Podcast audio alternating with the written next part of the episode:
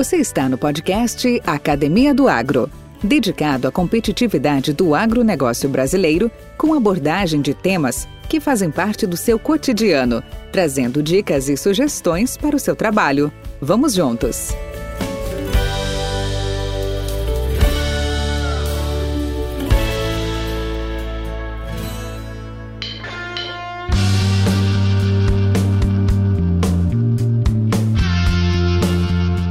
Alta nos preços de matérias-primas tradicionais para os fertilizantes e a preocupação crescente dos agricultores em melhorar a condição dos solos são alguns dos motivos que devem impulsionar ainda mais o uso dos chamados biofertilizantes, produtos que contêm princípios ativos ou agentes orgânicos na sua composição.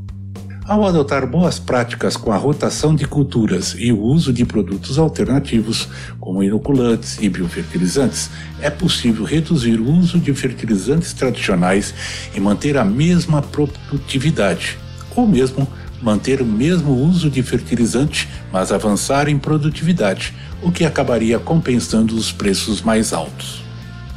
Um dos segredos é ter um solo cada vez mais vivo, rico em micro-organismos que garantem melhor absorção de nutrientes pelas plantas.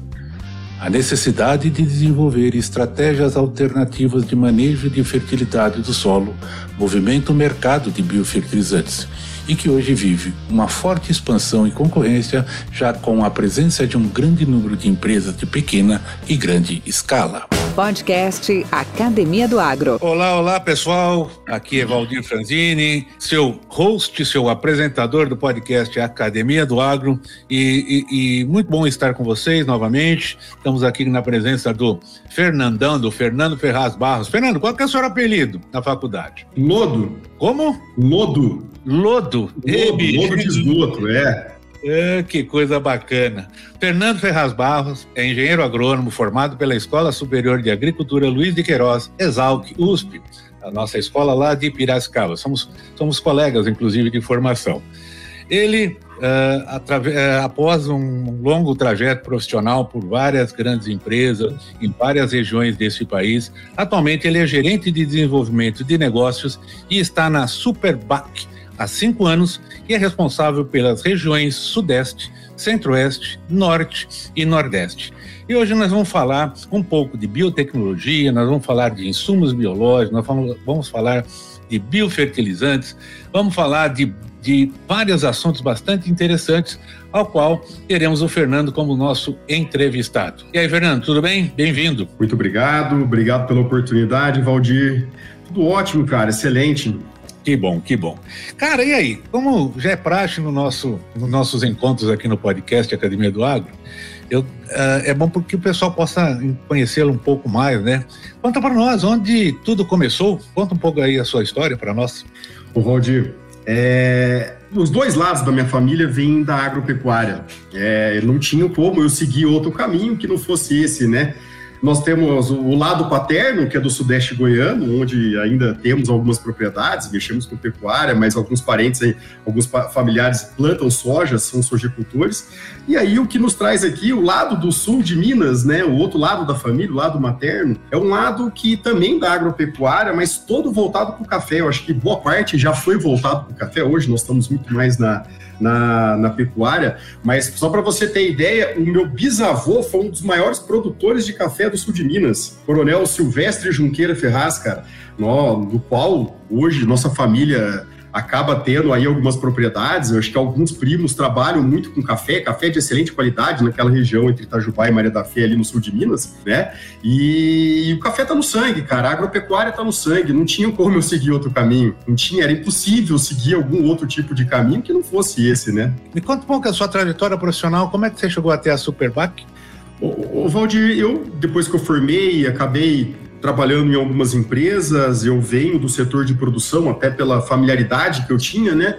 E comecei a me dedicar à pesquisa. Durante a faculdade, inclusive, trabalhava muito com pesquisa e desenvolvimento, né? Vamos falar dessa forma. E isso acabou me levando para esse cenário. Durante alguns anos, eu acabei lecionando em algumas, em uma faculdade é, de agronomia, e aí uma das empresas de tecnologia do Brasil acabou me sacando de dentro dessa universidade, e isso eu comecei a me desenvolver e a trabalhar com essa parte de fertilizantes tecnológicos e hoje biotecnológicos aí há um bom tempo. Estou aí há mais de 10 anos desenvolvendo essa linha. Superbac aí estou há 5 anos, onde nós entramos exatamente para contribuir e trazer para a empresa oportunidades que tanto do mercado e daquilo que e ajudar a construir todo esse processo de fertilizantes biotecnológicos dentro da Superbac, né? Perfeito, perfeito. E aí, atualmente, quais são os desafios enfrentados pela cafeicultura que você acabou de citar agora para nós? Oh, Valdir, hoje, cara, é, eu vejo que a cafeicultura, um dos grandes desafios, vamos, vamos dividir assim, ó, vamos pegar algumas regiões de Minas, né?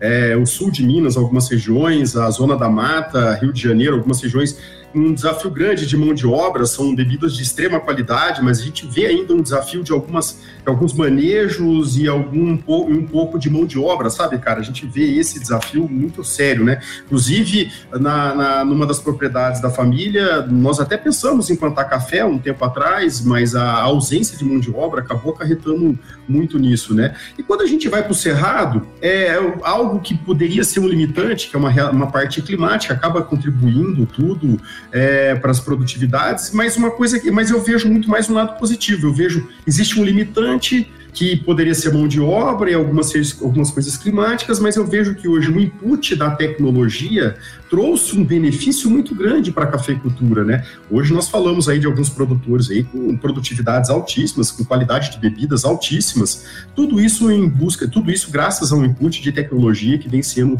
atribuído às fazendas de café, às empresas de café, vamos falar assim, né? Perfeito, perfeito. Você falou de condicionadores, você falou de insumo biológico, que é um dos assuntos que nós vamos bater um papo. Uhum. Como é que esse condicionador biológico funciona no solo? Olha, hoje Basicamente, ele tem uma tecnologia, esse condicionador biológico solo. Hoje nós somos pioneiros nisso, né? Nós somos a primeira empresa que, que lançou um condicionador biológico do solo. Ele, ele, é, ele, tem, ele é um veículo, né? Então nós utilizamos uma fração orgânica dentro dele, que é um veículo de uma tecnologia, é um conjunto biotecnológico, que quando ele cai no solo, ele vai ajudar na, na vamos falar assim, na, na ativação biológica desse solo, principalmente próximo à risosfera, ou principalmente na risosfera, onde é mais mais importante, formando um biofilme plástico no sistema radicular e melhorando esse ambiente onde essa raiz está inserida e automaticamente potencializando todo e qualquer tipo de absorção desses nutrientes ou de qualquer tipo de manejo que venha a ser feito, né? Então ele é um, nada mais, nada menos do que um potencializador do processo produtivo da planta, né? Então ele vai potencializar esse ambiente para que essa raiz seja mais eficiente em captar esses recursos, essas energias e esses nutrientes, né? E em cima disso melhorar a sua produtividade como um todo, né? Inclusive, em, em, complementação à sua resposta, esses benefícios que você, você elencou, logicamente também afetam lógica, a, a, a, a cafeicultura, o café. Né? Algo mais, o biológico, uh, o uso de condicionadores ajuda na, no processo de uma, uma lavoura cafeeira?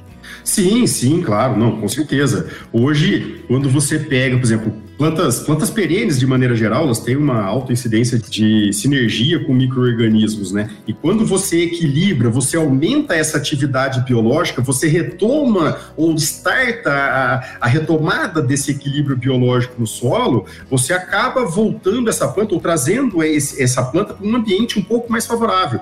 E aí essa planta, esse sistema radicular um pouco mais, vamos falar assim, favorável, um pouco mais apto a absorver esses, esses vou falar assim, os nutrientes, ele acaba gerando uma produtividade maior. E é o que nós estamos vendo no campo, né? Hoje, o input da, de tecnologias, não só de, da, do condicionador biológico do solo, mas de tecnologias como um todo, elas são sinérgicas. E isso acaba acarretando em maiores produtividades e qualidade de bebida do café. Isso aí a gente tem visto muito em algumas bacana. áreas de clientes nossos, cara. Bacana, bacana. Bom, eh, quando você fala em equilíbrio, você citou várias vezes esse fenômeno, né? Essa ocorrência. E eu, eu te pergunto, um cafeiro que normalmente já tem o status de produção, uma planta, uma lavoura madura com 4, 5, 10, 12 anos de, de, de produção, ela já não está num sistema de, de, equilíbrio adequado perante essa questão de, da biota em relação solo, planta, porque o café em si é uma cultura extremamente exigente, uhum. onde você usa doses generosas, quando não até exageradas de fertilizantes químicos. Acredito, eu acredito que isso faça com que, acredito não, certeza que isso faz com que a, a, provoque um desequilíbrio, principalmente em função uh, de salinidade e alcalinidade que os fertilizantes carregam, né uhum. né em grandes doses. E, e aí o condicionador e os biofertilizantes vêm nesse sentido de melhorar esse equilíbrio. Agora pergunta: você usa menos fertilizantes com condicionadores ou biofertilizantes e ou há uma redução em termos de eh, investimento financeiro e custo desses insumos?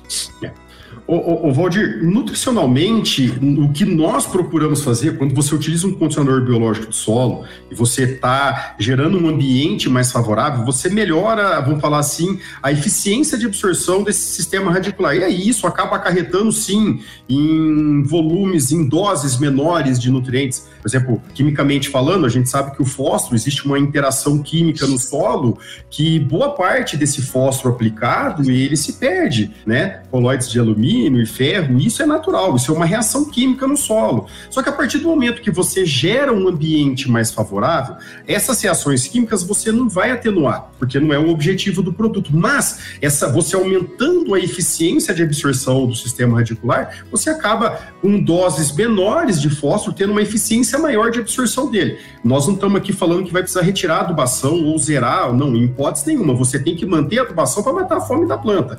Isso nós não vamos mudar em hipótese nenhuma.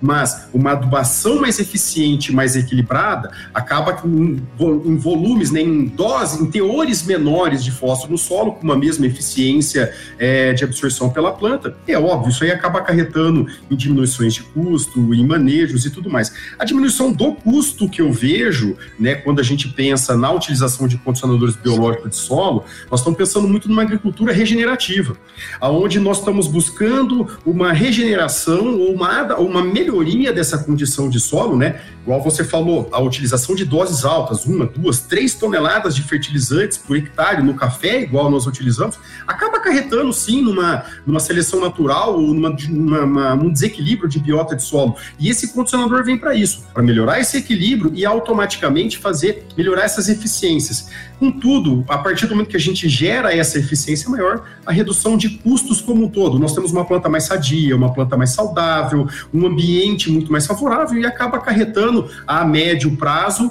em manejos mais sustentáveis, sim, para o sistema como um todo. Né? Perfeito, perfeito. Podcast Academia do Agro. Cara, e aí? Vamos falar um pouco da Superbac? Como é que como é que estão na foto aí? Conta um pouco sobre essa a sua organização, a qual tão bem você representa, a visão, missão, valores. Fala um pouco aí para nós. Não, legal, Valdir. Valdir é uma baita de uma empresa para se trabalhar. Uma empresa que tem no, no sangue dela, a, a, um, vamos falar assim, sustentabilidade, cara.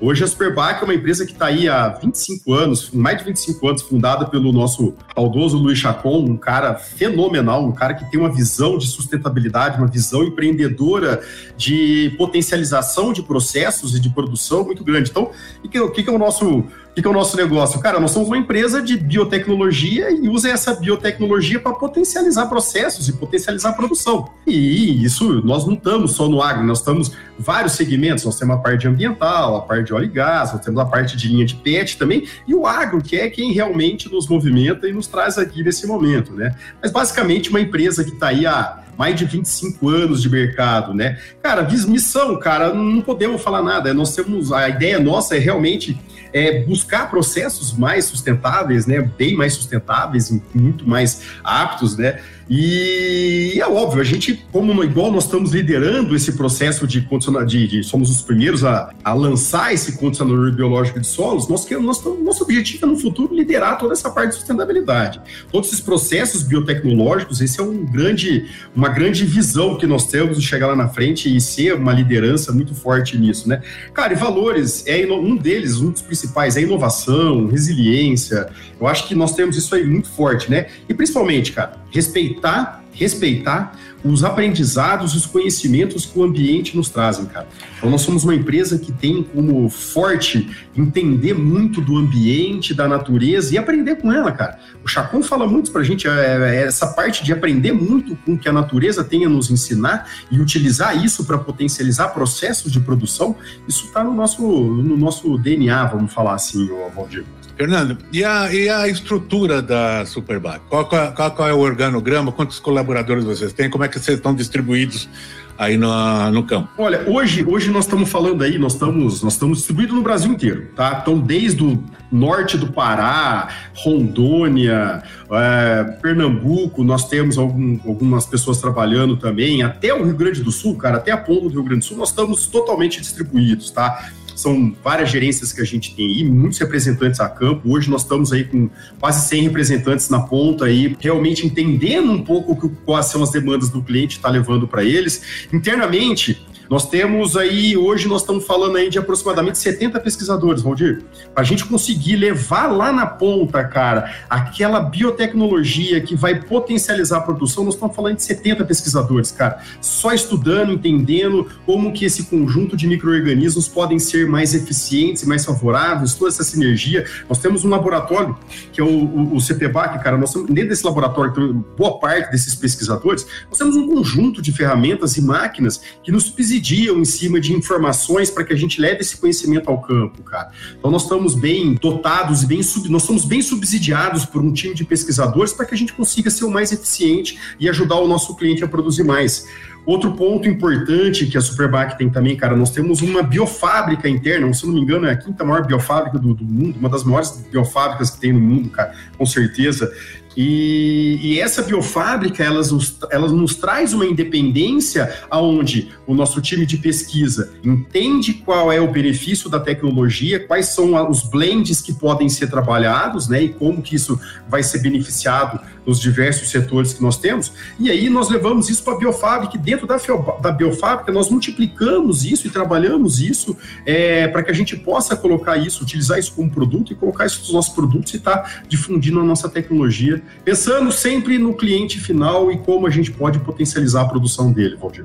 Eu acredito que você já respondeu a próxima questão que eu tiri, queria fazer para você, que na verdade a, a, a pergunta era justamente, onde você já boa parte você já completou, que é que como que a Superbac formula blends específicos de micro-organismos para solucionar demandas em diferentes segmentos, que inclusive não só a agricultura, você tem na agricultura, alimentação humana, inclusive animal, né? Isso, e... ambiental, tudo também, nós temos também, com certeza.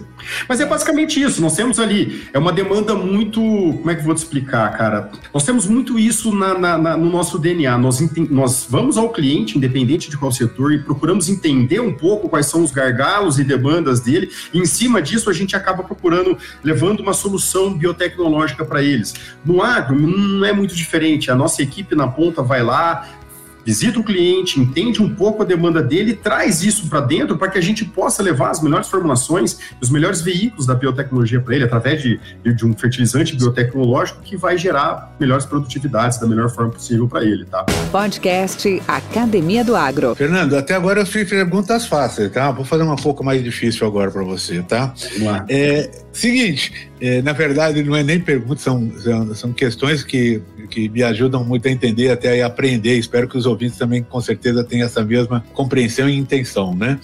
É, é, o seguinte, tudo aquilo que você já expôs da sua, da sua organização é muito bacana, tá legal mesmo. E aí e tem uma coisa que isso vem mostrar por que, que a Superbac hoje tem se tornar, é uma das, se não a pioneira no mercado brasileiro de soluções em biotecnologia. Bacana. Isso. Agora é o seguinte, entre os seus principais competidores, concorrentes, tá? O que é que os faz diferente deles? Nós somos a única empresa que tem biotecnologia dentro de um condicionador biológico de solo, dentro de um fertilizante, dentro de um condicionador biológico de solo. Nós somos a única que tem. Nenhuma outra empresa tem isso. Nós, nós realmente, é essa, é, basicamente, esse conjunto de pesquisadores de, desse departamento de pesquisa associado a essa biofábrica, elas nos diferencia em cima de todo esse know-how tecnológico, em cima disso. Não que as outras sejam é, ruins, não, muito pelo contrário. Eu acho que todos, cada um tem alguma coisa a contribuir junto ao mercado. Mas o que nos diferencia basicamente é isso, cara. Esse conjunto biotecnológico que nós temos aí, é, que nós carregamos junto ao nosso condicionador biológico de solo. Isso aí é, é único. Não, não tem outro. Eu não consigo enxergar outra empresa, a gente tem um conhecimento razoável. Eu não vejo outra empresa, Valdir, no mercado que tenha realmente esse, esse conjunto de, de, de pessoas tão engajadas desse processo. Cara, são 70 pesquisadores, 70 né? Entre o time de pesquisa, pesquisa de laboratório, pesquisa campo, pesquisa aplicado, nosso, nosso time de desenvolvimento, nós somos aí mais 9, 12, 11 pessoas também engajadas em transformar esse, esse, esse aprendizado, vamos falar assim, transformar esse conhecimento que o nosso time de pesquisa traz para nós e levar isso na ponta, através de conhecimento, junto para os nossos colaboradores lá na ponta, junto os nossos representantes lá na ponta, para todos eles, para que eles possam estar levando essa informação mais correta possível para frente, buscando a produtividade produtividade do nosso cliente final. Bacana, bacana, Fernando. E aí, dessa, qual que você acha que é a maior vantagem, grandes, os grandes ganhos que você espera que os nossos ouvintes aprendam com esse nosso bate-papo? Olha, é, o principal, biotecnologia gera produtividade. Biotecnologia gera maiores produções e assim por diante. É, eu vivenciei isso no início da minha profissão com, com, com no, no mercado de sementes.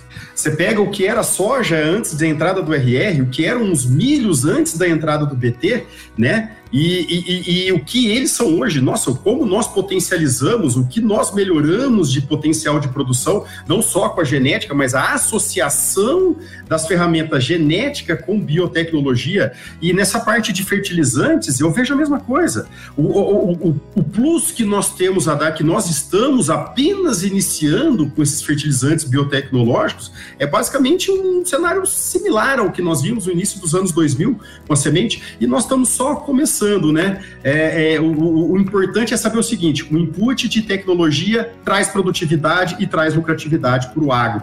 E nisso demos lá atrás com, é, com sementes e agora nós estamos dando aqui com fertilizantes, buscando uma eficiência maior, tanto de disponibilidade quanto de, de, de absorção e assim por diante. É um conjunto de fatores, mas é basicamente produção. Uma das coisas mais bacanas de conversar com pessoas como você, sabe o que, que é? É essa empolgação, esse brilho nos olhos, essa faca nos dentes, do querer, eu quero mais, eu quero e vou buscar. Pai, isso, é, isso, isso é contagiante. E por isso eu queria saber você, quais são os planos e próximos passos? Quais são os novos desafios, próximos desafios que vocês, vocês esperam enfrentar?